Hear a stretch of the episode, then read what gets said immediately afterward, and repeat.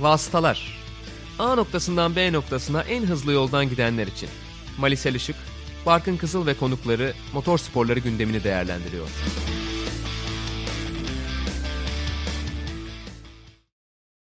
Vasıtaların 58. bölümüne hoş geldiniz. Bu bölümümüzde Doktor Özel bölümü diye adlandırdığımız bu bölümde Valentino Rossi'yi konuşacağız. Bildiğiniz gibi emeklilik kararını açıkladıktan sonra da motorsporlarının en büyük gündem maddelerinden bir tanesi olmuştu Valentino Rossi. Ben Barkın Kızıl, Maris Elişik ve konuğumuz İzgecan Günal'la beraber Vasıtaların bu bölümünde birlikteyiz. Hoş geldiniz. Hoş bulduk. Hoş bulduk. Tabii çok taze bir haberle aslında bu bölümü kaydediyoruz. Siz Rossi'nin emeklilik haberini bekliyor muydunuz ve haberi duyduğunuzda ne düşündünüz? Aslında onunla başlayabiliriz. Şöyle yani Rossi'nin emeklilik haberini bekliyor muyduk? Evet bekliyorduk. Çünkü artık kariyerinin zaten son dönemine geldiği ortadaydı ve pist üzerinde de Rossi'den alıştığımız başarıların hiçbirini gösteremiyordu. Özellikle bu sezon Petronas Yamaha'ya gitmesiyle birlikte. Önümüzdeki sezon VR46 takımının MotoGP'de yer alacağı zaten kesinleşti ki bu sezonda Luca Marini'nin motosikleti aslında VR46 takımı tarafından yönetiliyor. Yani Rossi'nin zaten emekli olunca MotoGP'de takım sahibi olacağı belliydi. Ve ateş olmayan yerden duman da çıkmaz. VR46 takımının gelmesiyle birlikte Rossi'nin emeklilik haberini zaten bekliyorduk bekliyorduk açıkçası. Fabrika takımına ayrılmasıyla birlikte zaten bu söylentiler başlamıştı. Ama insan kendini yine de kötü hissediyor. Ya Valentino Rossi gibi bir efsanenin emeklilik haberini alınca ki hele de yaz arasından hemen sonra tam bir Grand Prix öncesinde alınca şunu düşünüyorsunuz. Bundan sonra yani önümüzdeki 8-9 yarıştan sonra bambaşka bir MotoGP izleyeceğiz. Çünkü 26 yıldır yarışan bir adam Valentino Rossi ve Rossi'nin olmadığı bir MotoGP düşünülemezdi ta ki emeklilik açıklamasına kadar.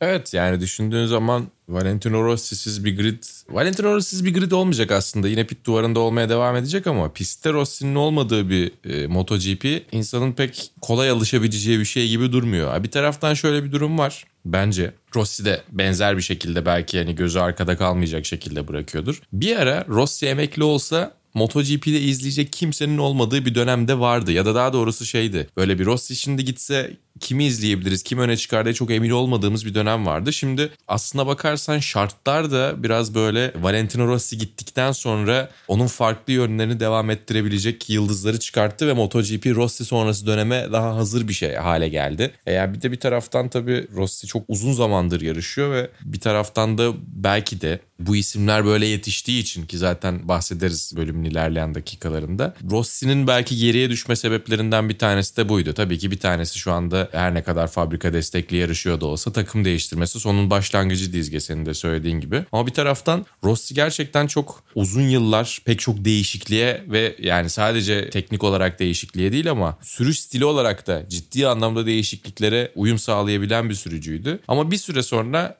her sporda oluyor. Sporun zirvesindeki adam sporun kendisinin onu geçtiği bir noktayı görüyor. Rossi için de sanki o noktaya doğru geliyoruz. Dolayısıyla Rossi'nin emekli olması için gereken şartlar aynı zamanda Rossi sonrası MotoGP'nin sağlıklı olmasını sağlayacak şartları da beraberinde getirdi. Evet aslında Mali az önce sen de bahsettin. Gerçekten MotoGP hani bu jenerasyonunu gösterecek şansa da sahip oldu. Mark Marquez'in uzun dönemli sakatlığıyla beraber öne çıkan birçok isim oldu. İşte Joamir başta olmak üzere herhalde Fabio Quartararo, işte Joan Zarco vesaire. Böyle bir dönemde emeklilik kararının gelmesi gerçekten muhtemelen hani o bahsettiğin MotoGP olan ilgiyi de normalde azaltacağından daha az etkileyecektir gibi gözüküyor. Zaten hali hazırda hani Rossi şampiyonluk mücadelesinin içinde değilken bile çok keyifli bir şampiyonu izliyoruz zaten. İzge'de anlatıyor. Bu noktada biraz da Valentino Rossi'nin kariyerine aslında gözlerimizi çevirelim. 1996 yılından beri Grand Prix motosiklet yarışlarında yarışıyor ve 425 start almış durumda. Gerçekten inanılmaz rakamlar ve bizim jenerasyonumuzun aslında hani Valentino Rossi'siz bir yarış izlemediğini söyleyebiliriz. Bu süreç içinde de 5 farklı motor kuralıyla hem de hem 2 zamanlı hem de 4 zamanlı motosikletlerle şampiyonluklar yaşamayı başardı Valentino Rossi ve bu anlamda da aslında uyum sağlama konusunda da çok iyi, çok iddialı bir isim olduğunu gösterdi ve uyum bulduktan sonra da aslında sürdürülebilir bir halde tuttuğunu da gösteriyor diyebiliriz herhalde. Kesinlikle öyle. Yani Rossi'nin yalnızca 1000 cc'de şampiyonluğu yok. Orada da yani zaten birazdan bahsederiz rakiplerinden konuşurken. Yani 2015'te kaçan bir şampiyonluk var aslında. 1000 cc ile çok yaklaştığı bir şampiyonluk var. Söz konusu Valentino Rossi olduğu zaman. Yani 125, 250, 500, 990 ve 1800 cc'lik motosikletlerle kazanmayı başardı. Belki bundan daha önemli bir şey uyum sağlama konusunda yaptığı. Birden fazla markayla dünya şampiyonu oldu Valentino Rossi. Yani mesela şimdi bugün baktığımızda istatistiksel olarak yani Rossi'nin tarihin en iyisi olduğunu söyleyebileceğimiz belki sadece bir tane istatistik var. O da Premier sınıftaki toplam yarış galibiyeti sayısı. Ki tüm sınıfları aldığımızda yine Agostini'nin gerisinde Rossi. Şampiyonluk sayısında yine Agostini'nin gerisinde. İşte pol rekorunu zaten Marquez çoktan aldı vesaire. Ama mesela Mark Marquez'in hayatı boyunca yapamadığı bir şey. Denemedi bile, deneyemedi bile. Honda dışında bir markayla şampiyonluk kovalamak, şampiyon olmak. Rossi bunu yaptı. Agostini bile var bir tane şampiyonluğu Yamaha'yla ama Agostini deyince akla sadece Enve Agusta geliyor belki de o ilk dönemlere baktığımız zaman. Ve yani Valentino Rossi'nin yaptığı şeyin acayipliği gerçekten İzge sen de söyledin çok farklı bir seviyede. Çünkü 2003 sezonunu Honda ile şampiyon olarak galibiyetle bitiriyor. 2004 sezonunu o dönem şu anki halinden çok uzak, şu anki haline henüz erişmemiş bir Yamaha ile sezona başlıyor ve yarış kazanarak başlıyor. Ve Biaggi'ye karşı, Honda'daki Biaggi'ye karşı. Yani çok acayip bence çünkü daha doğrusu şöyle söylemek lazım. Bu süreçlere baktığımız zaman motor sporlarında farklı markalara geçip orada kendi hikayesini yaratan isimlere baktığımızda Formula 1'den iki tane örnek vereceğim. E, Mia Schumacher'in Ferrari macerası ve Lewis Hamilton'ın Mercedes macerası başlar başlamaz şampiyonluk getiren işler değil. 2013'te bir yıllık bir alışma süreci var. Tabii ki kural değişikliklerine de hazırlanıyorlardı 2014'te ama Michael Schumacher'in de Ferrari'yi şampiyonluk mücadelesi verebilecek hale getiren bir takımın içerisinde bulunması açısından baktığımızda birkaç seneyi alıyor.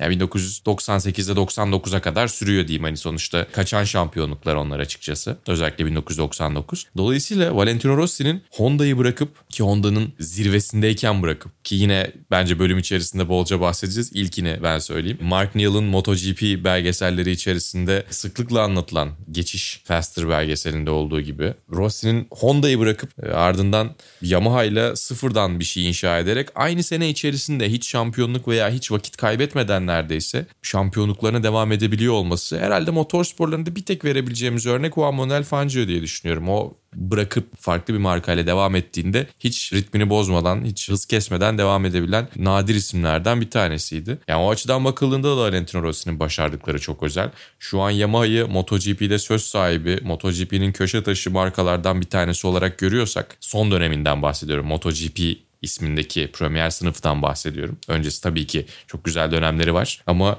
e, son dönemdeki Yamaha'nın sağlamlığı Valentino Rossi'nin içerisinde bulunduğu yine aynı şekilde yarış mühendisi, ekip şefi Jeremy Burgess'la birlikte inşa ettikleri o çok acayip hanedanlıkla ortaya çıktı ki onu da alıp gelmişti zaten Honda'dan. Yani bunlar bir araya geldiği zaman açıkçası Valentino Rossi'nin sadece bir sürücü olarak değil ama etrafındakileri toplayıp ortaya çok başarılı bir iş, başarılı bir marka bir başarı hikayesi çıkarabilmesi de bence çok önemli kariyerinde. Ve evet onu çok farklı yönleriyle de hatırlayacağız zaten. Ama bu belki biraz arka planda kalan ama yine de bence üzerine konuşulması gereken özelliklerinden bir tanesi.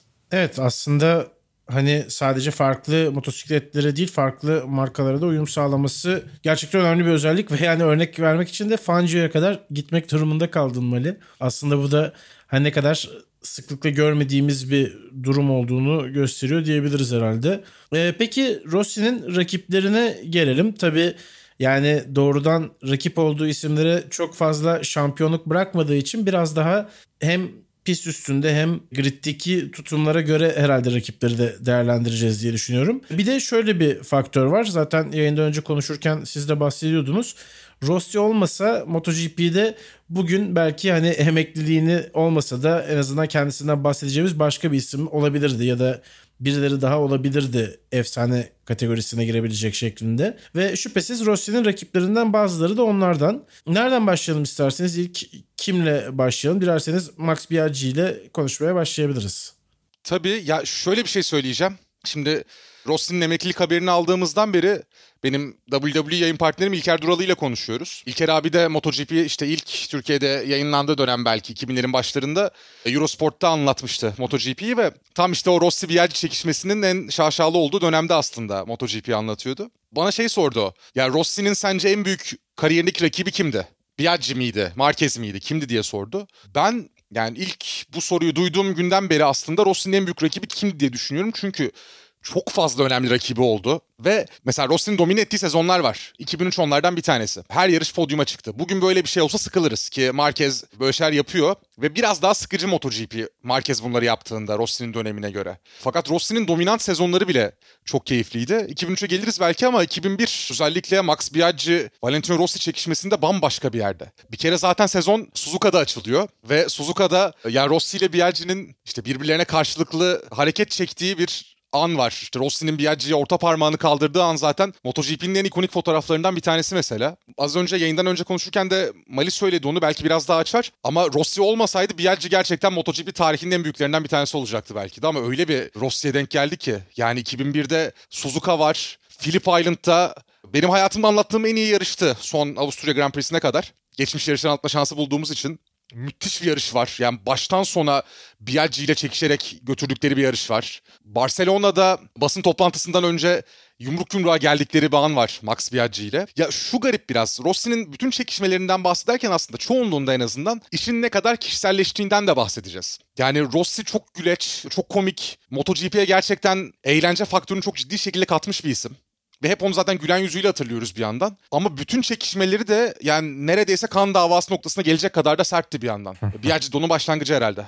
Evet yani zaten çok net verebileceğimiz örneklerden bir tanesi diye düşünüyorum. Eğer Michael Jordan olmasaydı Carmelo ve John Stockton çok ciddi sayıda şampiyonluklar kazanmış ve farklı türden bir NBA efsanesi olacaktı ikisi de. Max Biaggi'nin Valentino Rossi'ye denk gelmesi de tam anlamıyla o kanattan, o tattan bir talihsizlik belki. Ki Max Biaggi 250 cc'de çok başarılı bir isim. MotoGP'ye o zamanki adıyla 500 cc'ye çıktıktan sonra da e, açıkçası Premier sınıfın yeni kralı olacak diye bekleniyor. Rossi ile taban tabana zıt karakterlere sahipler. Roma İmparatoru lakabıyla geziyor. Stili falan çok daha farklı, çok daha ciddi. İşte top sakallı, hep böyle şey ne derler mankenlerle falan takılıyor ki Valentino Rossi'nin dalga geçtiği şeylerinden bir tanesi oydu. Bir dönem Naomi Campbell'la zannediyorum çıkıyorken Max Biaggi, Valentino Rossi bir yarış kazandıktan sonra Yine onun da yarış kutlamalarından, galibiyet kutlamalarından bahsedeceğiz ama galibiyet kutlamalarından bir tanesinde kenardan işte yine arkadaşlarından veya ekibinden bir tanesi bir şişme bebek getiriyor. Üzerinde Claudia Schiffer yazıyor. Sen onunla geziyorsan ben de bununla geziyorum falan tarzında. E, ciddi anlamda T'ye de alıyordu ve gerçekten bence Rossi'nin rakipleri içerisinde baktığımızda hayat tarzı olarak da,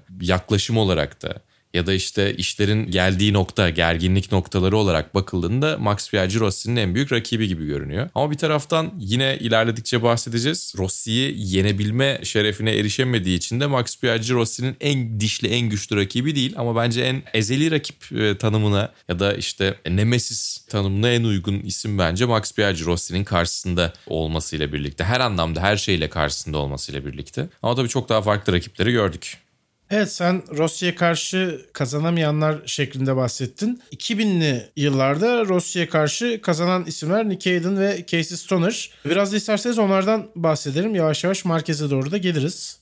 Ya şöyle mesela Nicky Hayden deyince tabi akıllara 2006 yılı geliyor. Rossi emekliliğini açıkladığı basın toplantısında şunu söyledi. Yani 9 kez şampiyon oldum ben ama 10.yu hak ettiğimi düşünüyorum diye. Yani Rossi'nin gerçekten elinden kaçıp giden iki şampiyonluktan bir tanesi aslında Nicky Hayden'ın 2006'da kazandığı şampiyon çok dramatiktir. Çok dramatik bir son yarışa sahiptir o sezonda. Rossi'nin Valencia'da düşmesi, yarış ancak 13. bitirebilmesi ve Nicky Hayden'ın MotoGP Dünya Şampiyonluğuna ulaşmasıyla biten bir sezon. O sezonda da inanılmaz yarışlar var gerçekten. Nick Hayden'ın kazandığı işte Hollanda'da öyle. Amerika Grand Prix'si de öyle aynı şekilde. Kesinlikle Rossi'nin unutamadığı sezonlardan bir tanesi şampiyonluğu kıl payı kaçırdığı için. Casey Stoner meselesi biraz daha farklı. Ya Casey Stoner MotoGP tarihinin... Bu arada araya araya çok ufak Tabii. gireceğim Özge. Pardon ama 2006 sezonu demişken o sezon çok iyi demişken yine Mark Neal referanslarından bahsetmeye devam edelim. The Doctor, The Tornado and the Kentucky Kid isimli belgeselde 2006 ve öncesini anlatıyor. Yani Nicky Hayden'ı ve işte Valentino Rossi Nicky Hayden mücadelesini aynı zamanda Colin Edwards'ı yakından tanımak istiyorlarsa da o belgeseli öneririm dinleyicilerimize. 2006 ile ilgili bir yarış unuttum bu arada söylemedim. Ya Hayden hikayesinde olmadığı için o yarış belki ama 2006 Estoril'de inanılmaz bir yarış. Tony Elias'ın kazandığı. Onun hikayesi bu arada çok büyük ihtimalle her şey yolunda giderse daha doğrusu önümüzdeki Sokrates dergide çok ufak bir kısım olarak var. Birkaç farklı detayların olduğu böyle birden fazla ilginç hikayelerini derlediğim bir yazı oldu motorsporları tarihinde. Bir tanesi de Estoril. Nefis bir yarış o da gerçekten inanılmaz. Okumayı da keyifle bekliyorum. Ya bu arada çok ufak ben de bir hatırlatma yapayım. Biz de vasıtalarda daha önce film tavsiyelerinde bulunmuştuk. Mali yine bu filmden de bahsetmişti. O bölümü de dinleyebilirsiniz. 22. bölümümüz diyelim. Ya Mark Neal ne yaptıysa, Evet, Mark yani- Neal ne yaptıysa, ne tarz işler çıkarttıysa oturun izleyin açıkçası. Motorsporların en iyi belgeselcilerinden bir tanesi bence. Buraya da ufak bir reklam kuşağı atmış olalım. Tekrar sözü bırakalım. Tabii. Ya bu arada Mark Neal deyince de akıllara herhalde ilk Hitting the Apex gelir ama biz seninle herhalde anlaşmış durumdayız. Faster'ın daha iyi olduğu konusunda. Mali. Faster da çok güzel, Fastest da güzel. Arada bir tane Faster and Faster var bu arada. Çok daha az biliniyor. Ya hepsi çok güzel açıkçası. Ben Fastest'ın girişini çok daha fazla beğeniyorum galiba. Çünkü ya bilmiyorum çok değişiyor birbirinden çok daha farklı yine dediğim gibi yani çok özel yarışlardan bahsedeceğiz. Bu arada tabii şöyle bir durum var. E, Nicky Hayden'dan daha doğrusu Max Biaggi'den direkt Nicky Hayden'a oradan da Casey Stoner'a geçiyoruz. Arada da çok çabuk bir şekilde hızlı bir şekilde Rossi tarafından harcanan bir Sete Gibernau var. Onun için de 2005 Herez'i izleyebilirler veya işte 2005 Herez'in hikayesini takip edebilirler e, dinleyicilerimiz. Ya mesela 2003'te Cibernau için belki örnek verilebilecek bir sezon. İşte o az önce bahsettiğim Rossi'nin her yarış podyuma çıktığı sezon 2003.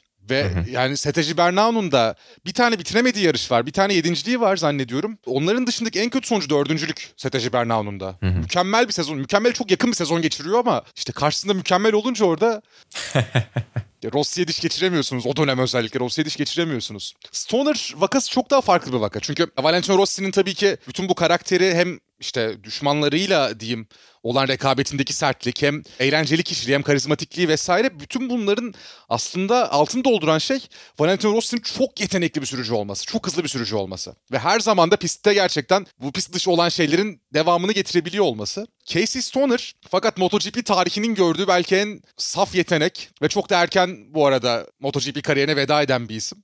Ya bir tek Mark Marquez'le kıyaslayabiliriz herhalde saf yetenek olarak Muhtemelen, değil mi? muhtemelen. Ben de bir ufak reklam yapmış olayım madem. The Age of 27 belgeseli var. Esport Plus'ta da var. Bunu da tavsiye ederim. Yani Casey Stoner'ın hayatını özellikle kariyerini nasıl geliştiğini merak edenler için. Şimdi Stoner ve Rossi deyince benim aklıma iki şey geliyor tabii ki. Bunların bir tanesi 2008 Laguna Seca yarışı. Ya gerçekten dirsek dirseğe bir mücadele. En son şeyle bilinir o. Rossi'nin Corkscrew'da Laguna Seca'nın o ünlü yokuş aşağı şikanında toprak bölümden gelerek gelip Stoner'ı geçtiği anla bilinir. Stoner'ı böyle biraz dışarı doğru iterek. En efsanevi yarışlardan bir tanesidir MotoGP tarihinde hakikaten. Bir de 2011 Jerez var tabii. Yani Rossi'nin yarış içindeki kapışmada Stoner'ı düşürdüğü, Stoner'ın çok sinirlendiği ve ardından garajda ondan özür dilemeye gelen Valentino Rossi'ye hırsın yeteneğinden daha fazla e, dediği bir an var. MotoGP tarihinin ikonik laflarından bir tanesi yani your ambition outweighed your talent dedi ve Valentino Rossi'ye ya yeteneğin yetmedi diyebilecek tarihteki tek insan belki de Casey Stoner. Ve bir de şey tabii o anda gerçekten doğru diyebileceğiniz bir cümleydi. Belki başka bir zaman söylüyor olsaydı tuzlanmış diyebilirdiniz belki ama açıkçası o an içinde gerçekten Rossi'nin iyi bir döneminden geçmediğini ve Ducati ile istediği başarıları elde edemezken gerçekten o motosikletle yapabileceklerinin çok daha ötesine gitmeye çalıştığını ve bu yüzden de Stoner'ı düşürdüğünü hem Rossi hem de Stoner biliyordu hem de biz de biliyorduk. O anlamda yani belli bir bağlama oturttuğunuzda da o gün için doğru bir cümleydi bir taraftan. Evet dilerseniz Jorge Lorenzo ile devam edelim. O da yine çünkü Rossi'nin aktif olduğu dönemde diyeceğim. Birden fazla şampiyonlukta kazanabilmiş bir isim. Ve zaten Mark Marquez'den önceki de son durağımız gördüğünüz gibi çok fazla hani Rossi'ye doğrudan rakip gösterip onu mağlup etti diyebileceğimiz isim de yok. Dolayısıyla Lorenzo ile devam edelim. Sonra da Marquez'i konuşuruz ki yani bence en azından benim anlayışıma göre en büyük rakibi Marquez diye düşünüyorum sayılara bakarak ama oraya gelmeden önce Lorenzo ile devam edelim isterseniz. Lorenzo Rossi hikayesi çok ilginç bir hikaye bence. Çünkü Valentino Rossi'nin kariyerindeki en şey anlardan bir tanesi. Yani sen Valentino Rossi'sin ve bunu yapmana ne gerek var dediğim olaylardan bir tanesi benim aslında. Ya Jorge Lorenzo'nun süper çaylak olarak Yamaha fabrika takımına gelmesi ve Rossi'nin buna çok kızması, buna biraz triplenmesiyle aslında mevzu çıkıyor. İşte Rossi'nin mesela o sene lastik değiştirmeye karar vermesi, lastik üreticisi değiştirmeye karar vermesiyle birlikte işte aynı takımda, aynı fabrika takımında, aynı motosikletle Rossi'nin Bridgestone'la Lorenzo'nun Michelin'le yarıştığı bir sene var 2008. Rossi yeteneğinde bir adamın bence yapmaması gereken bir şey yaptı orada ama bu beraberinde çok ilginç bir takım içi rekabeti getirdi ve çok da keyifli yarışlar izletti bize. Herhalde 2009 Katalonya orada en çok öne çıkan yarış. Bu podcast sırasında çok fazla efsane yarıştan bahsettik ama yine MotoGP tarihinin en iyi yarışları dediğimiz zaman ilk olarak akla gelen yarışlardan bir tanesidir herhalde 2009 Katalonya. Bence açık ara bir numara ya 2009 Katalonya. Müthiş ya o da müthiş ve işte onu söylüyorum yani Rossi'nin bu pist dışı yaptığı hareketler ve geliştirdiği düşmanlıklar, bu rekabetler pist içinde bize inanılmaz anlar verdi her zaman. Ya 2009 Katalonya onların belki de zirvesiydi bahsettiğin gibi hakikaten.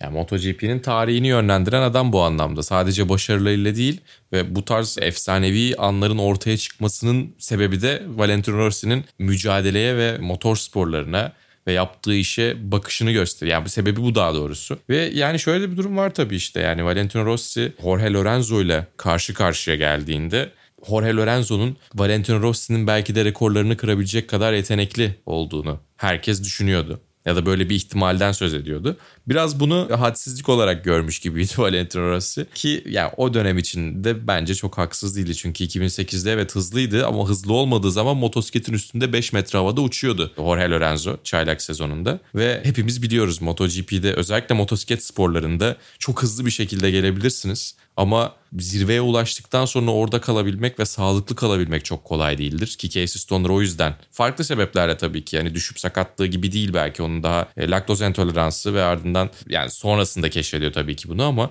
onun öncesinde ciddi yorgunluk emareleriyle birlikte 2009 sezonunda çökmüştü Casey Stoner. Ki zaten yarış numarası olan 27 yaşında emekli oldu. O yüzden sen yine bahsettin Esport Plus'taki belgeselde e, hem 27'nin çağı hem de 27 yaşında diye okunabiliyor Age of 27. O yüzden müthiş bir isim bence. E onun dışında yani Jorge Lorenzo da geldi gördü yendi ama orada çok uzun süre zirvede kalabilmek o kadar zor bir şey ki imkansıza yakın. Yani Mark Marquez bile belki bir daha zirveye gelip nasıl bir şekilde gelecek ya da zirveye gelebilecek mi ondan %100 emin değiliz şu anda bunu kaydettiğimiz gün. Ve Rossi çok uzun zaman bunu yapmayı başardı. Bence en takdir edilesi özelliklerinden bir tanesi bu. Mark Marquez'e de ufak bir girizgah yapmış olayım. Valentino Rossi ve Mark Marquez direkt olarak aslında bir şampiyonluk mücadelesi içerisinde olmadılar, olamadılar. Yani birbirlerine denk getiremediler şampiyonluk mücadelesi verdikleri yıllar olarak. Ve senin de söylediğin gibi Barkın belki de MotoGP tarihi olarak baktığımızda, MotoGP tarihindeki yerleri olarak baktığımızda en büyük rakibi olacak. Çünkü istatistiksel anlamda birbirleriyle en çok birbirine yakın olup birbirini geçmeye en müsait olup en kıyaslanacak ikili onlar olacak gibi. Biraz şey gibi aslında yine. Michael Jordan, LeBron James veya Michael Schumacher, Lewis Hamilton karşılaştırmaları gibi olacak bence. Çünkü diğer tarafta istatistiksel olarak daha başarılı olabilecek potansiyele sahip yeni isimler var. Ama bir taraftan eski zamanda belki istatistiksel olarak daha az ki yani yine zamanla ulaşılmaz zannedilen rekorlarıydı onlar ama o zaman bıraktığı aura olarak, enerji olarak veya işte etki olarak psikolojik etki olarak çok çok farklı, çok daha yenilmez, çok daha ulaşılmaz görünen isimlerdi. Rossi de mesela yani yarışa geriden başlar veya yarış içerisinde geriye düşer. Sonrasında tek tek herkesi geçer ve bir şekilde yarışı kazanırdı ve yarışı kazandığında o yarışı kazandığında yapacağı o yarışı özel hazırladığı kutlaması da hazır olurdu. O kadar kendinden emindi. Ve bunu çok uzun süre devam ettirdi. Bence Valentino Rossi'nin dediğim gibi e, en çok takdir edilesi özelliklerinden bir tanesi zirvede kalmanın bu kadar zor olduğu bir sporda, zirvede kalmanın bu kadar e, zor olduğu bir motor sporları dalında bu kadar uzun süre o yenilmezliğini veya o kazanma yetisini devam ettirebilmesiydi bence. Marquez konusunda kesinlikle katılıyorum bu söylediklerine. Çünkü hakikaten yani aynı çağda çok yarıştılar ama hiç şampiyonluk mücadeleleri denk gelmedi birbirine. Birbirlerinin zirve dönemlerine çok denk gelmediler şeklinde herhalde ifade Hı-hı. etmek lazım. Yani ya Marquez evet. çok gençti ya Rossi biraz formunun zirvesinde aşağı doğru iniyordu. Şöyle oldu aslında. Şimdi 2015'ten bahsedeceğim. Çünkü Rossi'nin yine basın toplantısında bahsettiği kaçan şampiyonluklardan bir tanesi 2015'ti. Ve 2015'e geldiğimizde aslında zaten Marquez iki kez MotoGP dünya şampiyonuydu.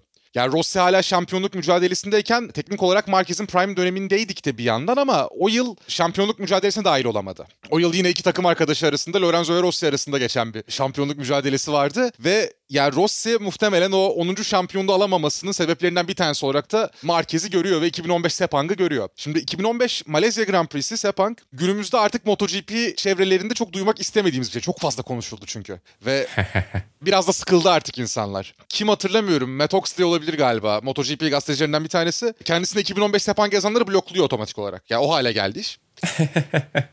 Yani ona da gerek yok bence sonuçta yaşanan bir şey ama. Biraz şey gibi mi peki sence? Katılır mısın bilmiyorum İzge. Pierre Schumacher için 1997 Jerez neyse Rossi için de 2015 Malezya o gibi. Olabilir evet. Ya tabii burada şöyle bir durum var tabii ki. Hani Jerez'de 97 Jerez'de Jacques Villeneuve'in pek bir suçu yoktu. 2015'te hem Marquez hem Rossi ikisi de aynı derecede suçlular bence. Ya Rossi'nin... Tek fark o tabii. Rossi'nin net suçu var bu arada olayda. Yani suçsuz değil kesinlikle. Tabii ki tabii Çünkü ki. Marquez evet. gerçekten düşürmeye gidiyor. Ya pistin dışına itmeye gidiyordum diyebilir ama düşürmeye gidiyor bayağı gerçekten orada. E tabii ki. Yani bir de şöyle bir durum var. Öncesi de biraz garip. Evet Philip Island'da Mark Marquez'in arka tarafı yavaşlatıp Rossi arkasındayken yavaşlayıp sonrasında önde Lorenzo giderken aradaki farkı açıp sonra gidip Lorenzo'ya yetişip onu geçmesi Rossi'nin direkt olarak hani benim değil Lorenzo'nun şampiyon olmasını istiyor. İşte şampiyonluk sayısını ona çıkarttığımda onun için geçmesi daha zor olacak bir rekor olacak gibi düşünüyor ama bence Mark Marquez yine bunu tabii ki bilerek yapıyor. Ama Mark Marquez'in bunu yapma sebebi artık içerisinde etki yaratabileceği bir şampiyonluğa yok. Çünkü 2015 şampiyonluğu Mark Marquez'den uzaklaşalı çok oluyor sezonun o noktasında. Ve hala ben bir şeyler yapabiliyorum. Bir şeye etki edebiliyorum. Hala bir şeyler benim kontrolüm altındayı kanıtlamaya çalışıyor. Evet gereksiz tabii ama Philip Island'da olan şeyi Malezya'ya taşıyan Valentino Rossi'nin perşembe gününe getirdiği o tur evet. zamanları lap chart'tı. Orada basın toplantısında tek tek böyle Kemal Kılıçdaroğlu'nun ilk zamanları gibi böyle tek tek çıkıyordu ya millette belgelerle. Ee, yani o dönem gibi çıkıp bundan bahsetmesi tabii ki Valentino Rossi olduğu için bir etki yaratabileceğini düşünüyordu. Bir kamuoyu toplayıp arkasında ya evet bir dakika Mark Marquez bundan sonra daha akıllı davranır ben bunu söyleyince gibi düşünüyordu ama tamamen ters tepti. Ve belki perşembe günü ondan bahsetmemiş olsa pazar günü Mark Marquez Valentino Rossi'ye o kadar sert ataklar yapmayacaktı. Yani ikisinin de çok rahatlıkla düşebileceği 8-10 tane atak yaptı çok kısa süre içerisinde. Sonrasında da işler patlama noktasına geldi. Ya kesinlikle öyle. Onu bilmeyenler hakikaten baksın, izlesin. Açıp inanılmaz sert bir mücadele. Ya Rossi'nin ayakta kalıp devam etmiş olması bile ufak bir mucize orada. Çünkü öncesinde şey falan var. Hani Marquez geçiyor, Rossi geçiyor, Rossi bir arkasına bakıyor. İşte koluyla bir hareket yapıyor Marquez'e devam ediyorlar. O bahsettiğin sert ataklar üst üste gelmeye devam ediyor. En sonunda da Rossi düşürüyor hakikaten Marquez'i. Ve bu şuna mal oluyor tabii. Rossi'nin orada aldığı 3 ceza puanı ile birlikte o dönem ceza puanı sistemi vardı MotoGP'de. 3 ceza puanı ile birlikte önceden bir ceza puanı daha olduğu için sezonun son yarışına Valencia Grand Prix'sine gridin en gerisinden başlamak zorunda kalması ve Valencia'da dördüncü olmuş yanlış hatırlamıyorsam. Dördüncü olmasına rağmen Lorenzo yarışı kazandığı için de şampiyonun Lorenzo'ya gitmesi gibi bir durum var aslında. Lorenzo ile olan çekişmesinin önemli anlarından bir tanesi olarak göremiyoruz bile 2015. Tabii ki görüyoruz ama 2015 deyince akılları yine de Rossi ve Marquez geliyor. Hatta yani çok daha küçük bir olay Rossi'nin kariyerine baktığımızda ama 2018'in o olaylı Arjantin Grand Prix'sinde işte Jack Miller'ın herkesin 10 sıra önünden başladığı Grand Prix'de. Orada da çarpışmıştı Marquez ve Rossi. Ki o yarışta da Marquez ceza almıştı. Rossi'yi düşürdüğü için 30 saniye ceza almıştı. Ki zaten Marquez 3 kere falan ceza aldı o yarışta. Orada bile hep bu ortaya çıktı. Yani 2015'ten gelen bir işte husumet var bu ikilinin arasında ve bir yandan da şey görmek istiyorduk tabii. Ya Marquez ve Rossi'nin prime'larının karşı karşıya gelmesini çok isterdik hakikaten. Ya konunun başında söylediğimiz gibi Marquez eğer %100'üne dönebilirse henüz kırmadığı birçok rekoru ve Rossi'nin sahip olduğu birçok rekoru kırması bekleniyor açıkçası. Eski formuna yaklaşsa bile o rekorları kırabileceğini düşünüyorum ben. Yani mesela Grand Prix galibiyeti sayısı olarak aralarında işte Rossi 89, Marquez 57. 32 yarış fark var. Mesela Marquez'in ben kariyerinin geri kalanında 32 yarış kazanacağını düşünüyorum açıkçası. İşte keşke Prime'ları da denk gelseydi. Tam olarak denk gelseydi yani. Bir de şöyle bir durum var tabii sen sen Arjantin demişken 2015'te de aslında Mark Marquez ile Valentino Rossi'nin ilk çatışması Arjantin'de gerçekleşmişti. Tabii. Mark Marquez'in çok agresif hata sonrasında bir sonraki virajda Rossi de aynı şekilde karşılık vermiş. Tabii Rossi'nin arka lastiği ve Mark Marquez'in ön lastiği buluştuğunda sen hep MotoGP yayınlarında söylüyorsun. Arka lastik her zaman kazanır. Mark Marquez sezonun ilk ciddi puan kayıplarından bir tanesini yaşamıştı ve belki de şampiyonluğa şampiyonluk savaşında geri kalmasının sebebi olarak da Rossi'nin o temasını görüyor olabilir. Yani oradan bir husumet başlamıştı aslında. E, tabii 2015 Sepang'da işler tamamen koptu. Hatta sezonun son yarışında ben hatırlıyorum MotoGP dünyası bayağı iç savaş çıkmıştı. ikiye bölünmüştü. İspanyollar ve İtalyanlar diye işte Danilo Petrucci falan çıkıp şey diyordu Dovizioso falan işte. Marquez gelirse biz tabii ki yol vermeyeceğiz. Elimden geleni yapacağım falan. Hatta şeyler konuşuluyordu işte ilk virajda birisi gidip Marquez'e patlatır mı İtalyanlardan diye. Bu ciddi ciddi hani MotoGP medyası içerisinde konuşuluyor konuşuluyordu öyle söyleyeyim. Yine Matt şeyler falan bunlardan bu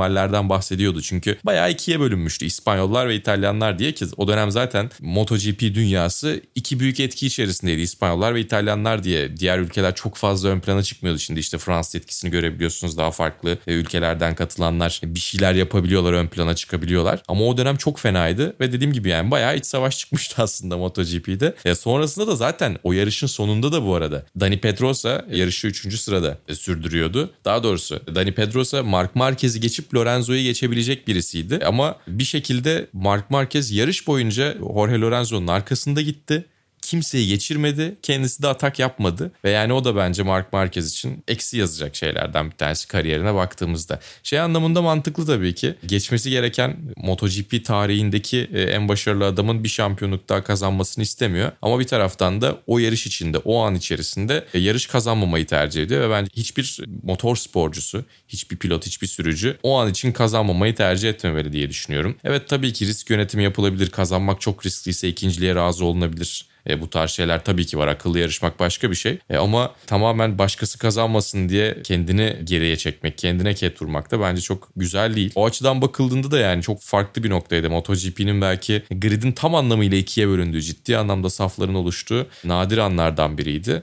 Ve bir taraf Valentino Rossi'yi çok sevdiği için aslında belki de sadece milliyetten dolayı değil. Yani Max Biaggi orada olsaydı milletin çok umurunda olmayabilirdi açıkçası. evet. Ama Valentino Rossi'yi o kadar çok sevdiği için insanlar bir taraf onun tarafında yer almıştı. Ama tabii ki bir kez daha söylüyorum bunu iyi bir şeymiş gibi anlatmıyorum. Bütün bu saçmalıkların yaşanmaması Valentino Rossi'nin önümüzdeki yarışlara bakacağız demesiyle mümkün olabilirdi. Rossi tarafından önlenebilirdi. Ve öyle yapsaydı muhtemelen 2015'te dünya şampiyonu olacaktı. Son bir şey ekleyeyim 2015 ile ilgili.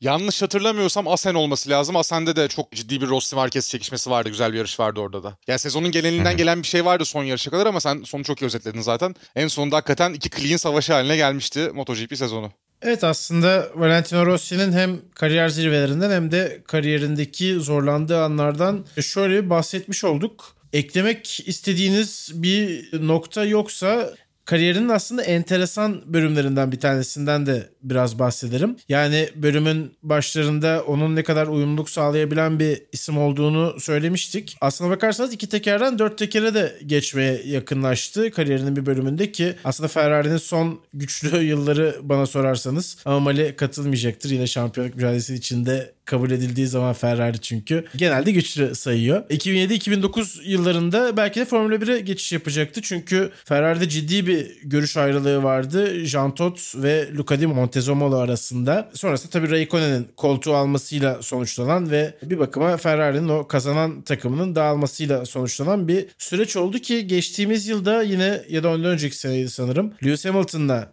yine araçları değişerek piste çıkmışlardı. Hı hı. E, orada da tekrar bir Formula 1 direksiyonunda görmüştük Valentino Rossi'yi. Ama yani kariyerinde böyle de bir dönüm noktası olabilirdi. Gerçekten hani çok farklı bir durum olabilirdi herhalde onu F1'de izleseydik. Yani modern dönemde John Surtees'in yaptığını yapabilmeye çok çok yaklaşmış Valentino Rossi.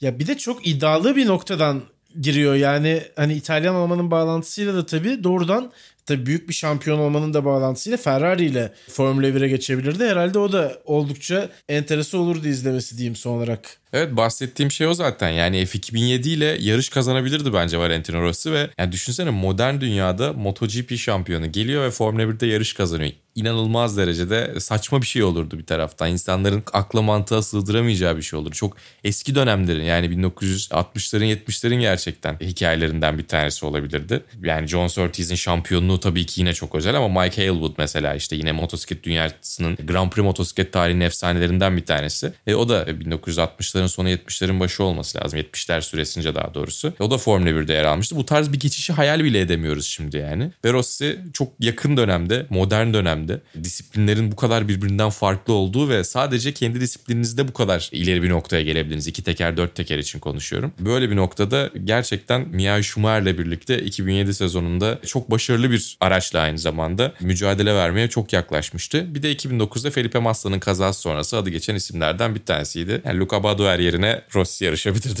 bence. Ben şunu ekleyeyim. 2007'de Rossi Ferrari ile teste çıktığında tur zamanları Schumacher'dan 0.7 saniye yavaş yalnızca.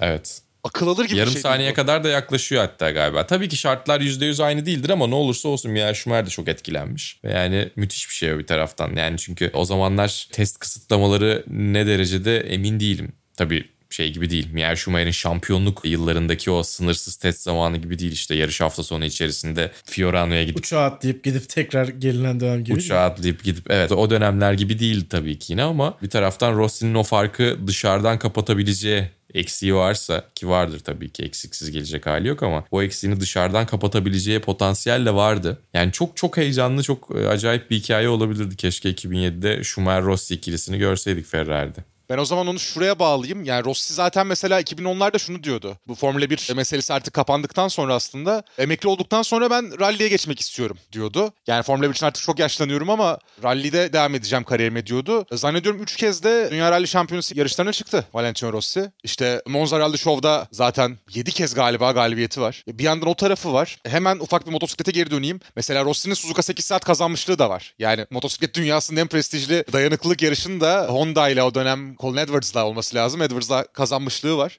Ya rally'de yetenekli, Formula 1'de yetenekli, MotoGP'de yetenekli, dayanıklılıkta yetenekli. Ya çok çok özel bir yetenek gerçekten ve son yıllarda otomobil dayanıklılık yarışlarına çıkıyor Valentino Rossi. 2019'da Yas Marina'da Körfez 12 saat yarışına katılmıştı. Yanında da işte hem kardeşi ki şu anda MotoGP pilotu Luca Marini ve en yakın dostu sağ kolu Uccio vardı. Alessio Salucci.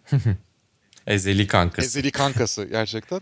O yarışta kendi sınıflarını üçüncü bitirmiş olmaları lazım yanlış hatırlamıyorsam. 2011 başlarında yine pandemi sırasında yine Marini ve Uccio ile birlikte Bahreyn 12 saate katıldılar. E yine bir Ferrari ile orada da yarışmışlardı. Ferrari 488 ile yarışmışlardı ve yine podyuma çıktılar diye hatırlıyorum. Ve bundan sonra da Valentino Rossi'nin kariyeri zaten otomobil yarışları üzerine gelişecek gibi gözüküyor. Dayanıklılık şampiyonalarında onu izleyeceğiz gibi. Yani Marini ile yarışamaz artık Marini MotoGP'de olduğu için ama Uccio ile de yarışmaz muhtemelen. Biraz daha ciddi. İşte belki VEC yapabilecek bir Valentino Rossi var karşımızda bundan sonraki kariyerinde. Bir de bir taraftan tabii Hypercar'a dönen Ferrari ile birlikte Le Mans 24 saati genel klasmanda kazanabilecek bir Valentino Rossi neden olmasın? Onu bir otomobilde yarıştırmak mutlaka isterler diye düşünüyorum. En en kötü ihtimalle GTA'de Le Mans 24 saat ve Dünya Dayanıklık Şampiyonası'nda bence Rossi yarışır Ferrari fabrika takımıyla AF Corse ile. Evet özellikle GT'de yarışması gerçekten hani daha bana en azından ilk etapta mümkün senaryo gibi geliyor. Sonrasında hiper otomobilde de görürsek çok keyifli olur. Direkt Hypercar'da olabilir ama işte yani bilemeyiz. Çünkü Ferrari o fırsata direkt olarak atlayacaktır diye düşünüyorum ben. Bir de tam sezon kovalayabilir Rossi. Mesela işte Leclerc'i, Sainz'ı tek yarışlık getirebilirsiniz muhtemelen. Le Mans 24 saat için getirebilirsiniz. Ama bütün o ilgiyi Rossi üzerinden bir aracı da oraya verip taşıyabilirler açıkçası. Bence çok güzel olur. Evet yani gerçekten keşke olsa biz de hem izlesek hem anlatsak. E, aslında Rossi'nin emeklilik haberiyle başladık. Yine emeklilik noktasında da geri dönüyoruz yavaş yavaş bölümün sonuna gelirken. E, tabii emeklilik kararını almadan önce belki gerçekçi senaryolardan bir tanesi kendi takımıyla beraber MotoGP'de devam etmesi olabilirdi ama e, bunu tercih etmedi Valentino Rossi. Siz bunu neye bağlıyorsunuz? Sizce yani zamanın geldiğini tam olarak ona ne ifade etmiş olabilir? Bir de Red Bull Ring'de o korkutucu ucuz atlatılan kazanın da bunda bir etkisi var mıdır? Onu da konuşalım isterseniz.